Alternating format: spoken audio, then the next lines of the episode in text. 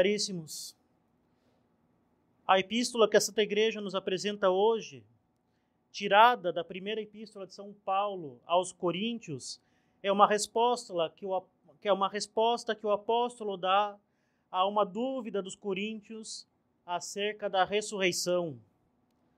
Bastaria acaso afirmar a imortalidade da alma? Ou seria preciso afirmar efetivamente a ressurreição do corpo? São Paulo responde demonstrando a ressurreição de Cristo ao mencionar alguns testemunhos da ressurreição.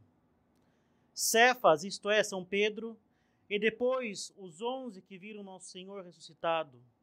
Então foi Nosso Senhor visto ressuscitado por mais de quinhentos de uma só vez.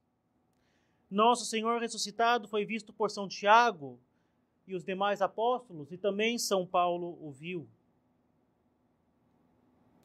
Ao afirmar a ressurreição de Cristo e, consequentemente, a nossa futura ressurreição, São Paulo afirma que está transmitindo aquilo que ele recebeu. Ele está ensinando, caríssimos, aquilo que ele recebeu de nosso Senhor Jesus Cristo e dos demais apóstolos. São Paulo diz: Porque antes de tudo vos transmiti aquilo que recebi. O apóstolo não inventa nada, ele não cria novidades, não cria novas verdades, ele não cria uma doutrina própria, ele simplesmente transmite aquilo que recebeu do Senhor.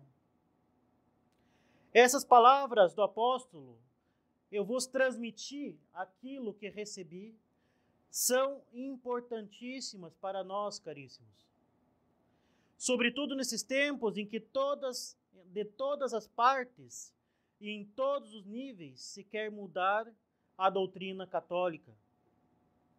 Atualmente, em nossa sociedade moderna, antropocêntrica, em que o homem faz de si mesmo o seu próprio Deus, a religião tende a ser simplesmente algo para os homens e não para Deus.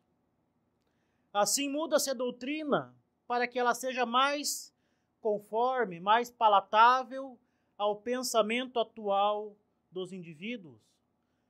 Muda-se a moral para que ela seja mais de acordo com o comportamento e comportamento depravado dos homens. Muda-se a liturgia para que ela seja mais centrada no homem. E assim, em cada aspecto da prática religiosa, tudo na religião passa a ser feito de modo que o indivíduo se sinta bem, como tanto ouvimos falar. O importante é que você se sinta bem. Se a sociedade atual não suporta mais a noção de hierarquia,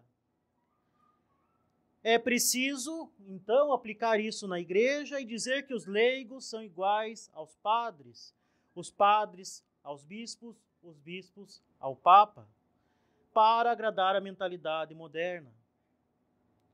Se a sociedade atual não suporta mais a indissolubilidade do matrimônio católico, então permite-se a comunhão aos divorciados recasados que vivem em adultério se a ditadura do politicamente correto, do sentimentalismo, não suporta mais a pena de morte, cuja moralidade é claramente afirmada por Nosso Senhor mais de uma vez, e ainda por São Paulo e pelos padres da Igreja, e confirmada constantemente pelo magistério eclesiástico, então, para se acomodar ao mundo, prega-se a inadmissibilidade e a abolição. Em tudo querem mudar a nossa santa religião para que ela agrade aos homens. E buscando cada vez mais agradar aos homens, mais ela se afasta de Deus, mais ela se afasta da sua fonte. E acaba sendo nada mais, nada menos que uma enganação, uma propaganda enganosa pois não é uma religião, mas uma mera forma de aplacar a consciência humana perturbada pelas suas depravações.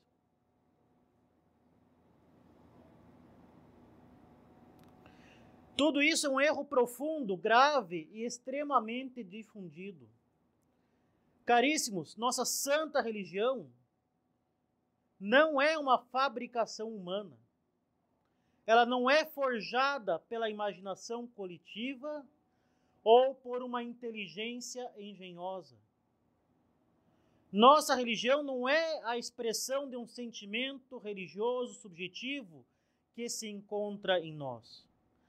A nossa religião não se adapta ao homem. Ela não adapta a sua doutrina segundo as filosofias e os sentimentos do momento presente. Ela não adapta a sua moral para agradar os caprichos humanos. Ela não muda a sua liturgia para se conformar aos sentimentos do homem moderno. De forma alguma, caríssimos, a nossa religião, a religião católica, a única verdadeira, nos foi dada por Deus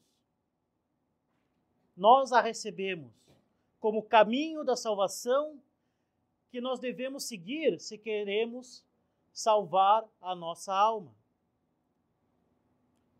Nós recebemos as verdades na, nas quais acreditamos de nosso Senhor Jesus Cristo, enquanto ele esteve aqui na terra entre os homens.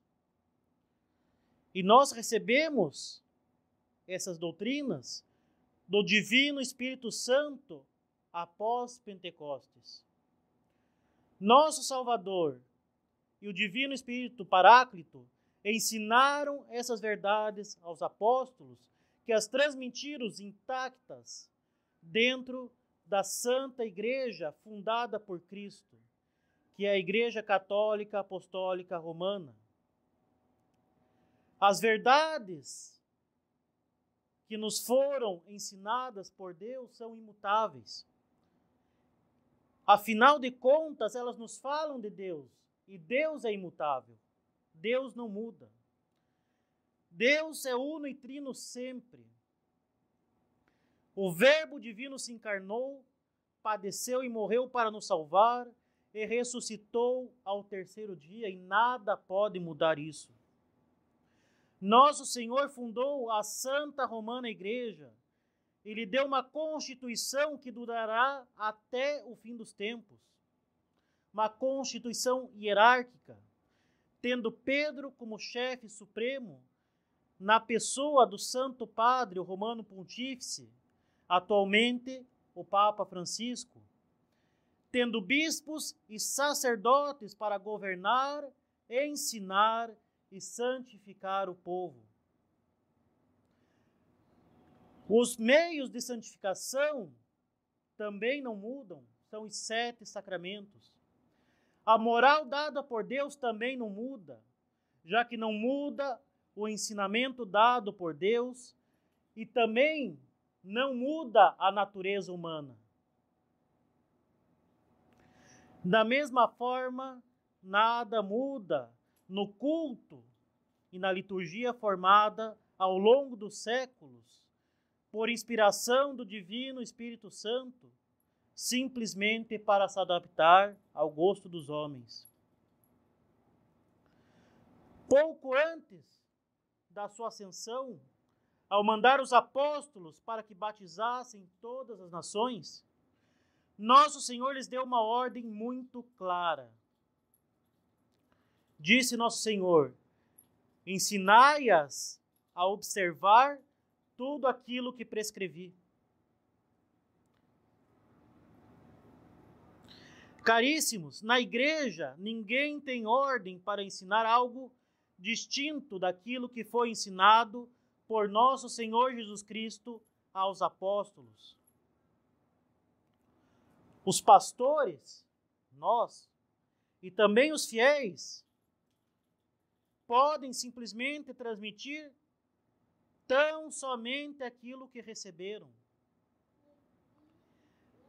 Nem mesmo o Santo Padre, sucessor de São Pedro, tem autoridade para inventar uma nova doutrina, para favorecer uma novidade qualquer no campo da fé ou da moral. Como ensina tão perfeitamente o Concílio Vaticano I, o Espírito Santo não foi prometido aos sucessores de São Pedro para que estes, sob a revelação do mesmo, pregassem uma nova doutrina, mas para que com a sua assistência conservassem santamente e expusessem fielmente o depósito da fé, ou seja, a revelação herdada dos apóstolos. Também o Santo Padre só pode transmitir aquilo que recebeu. E sob certas condições, ele o faz de forma infalível. Agora, quando uma autoridade eclesiástica ensina uma novidade contrária ao que foi ensinado por Cristo, contrária ao que foi ensinado infalivelmente pela Igreja, mantendo-se o devido respeito à autoridade, deve-se obedecer antes a Deus. E, portanto, não se deve seguir a autoridade neste ponto preciso. A fé é chamada de depósito justamente porque nós só podemos guardá-la e não podemos modificá-la. Nós devemos guardar a fé. Mas nós devemos guardar a fé intacta até o fim dos nossos dias.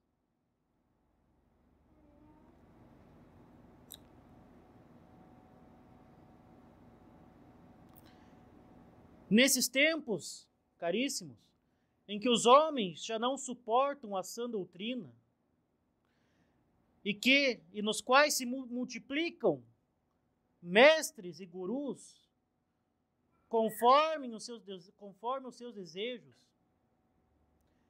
e em que os homens afastam os ouvidos da verdade e os aplicam a fábulas criadas por eles, é preciso que perseveremos constantes no Evangelho.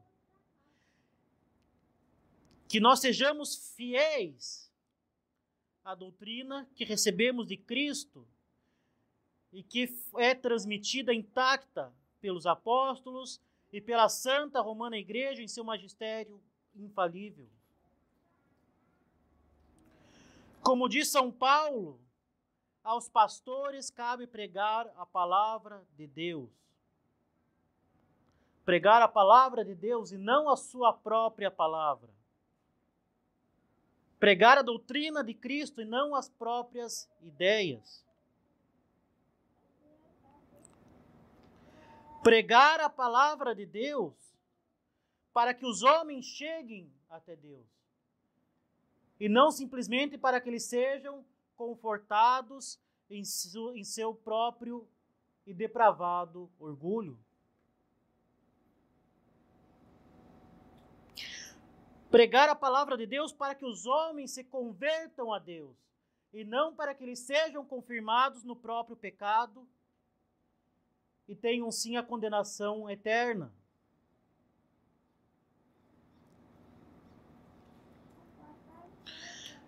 Pregar a palavra de Deus,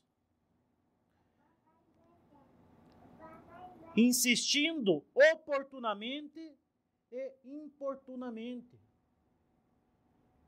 Mesmo quando todo mundo está contra nós. Mesmo quando os próprios ministros de Cristo não são fiéis àquilo que ele ensinou.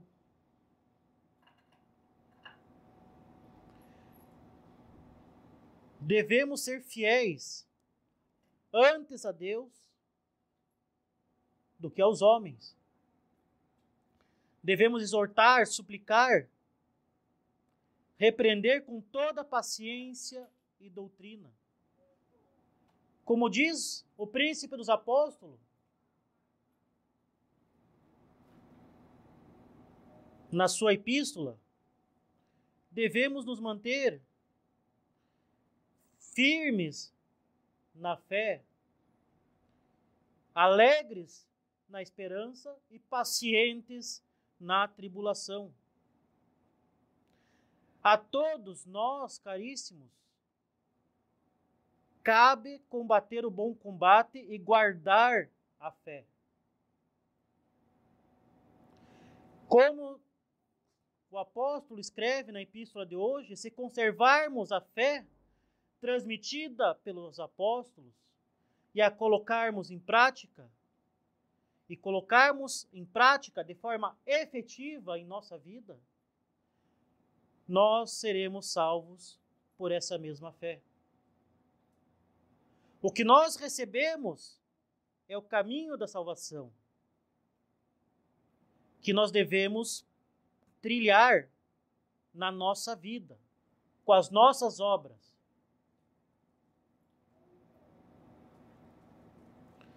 Nós devemos mudar a nossa vida, nós devemos nos converter a Deus, colocando em prática aquilo que nós recebemos na fé, guardando a fé e praticando-a em nossa vida.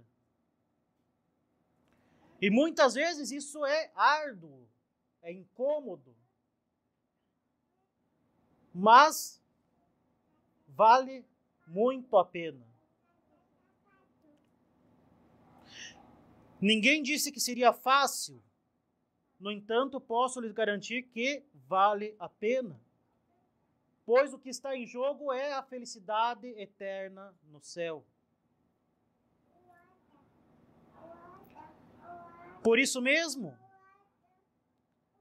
roguemos então a Deus essa graça de guardarmos a fé, sermos fiéis, a graça de sermos fiéis à revelação recebida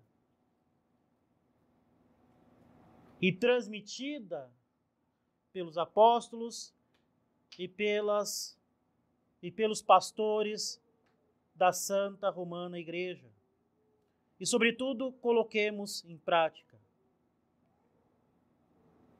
Man, Mantendo-nos firmes na fé, alegres na esperança e pacientes na tribulação.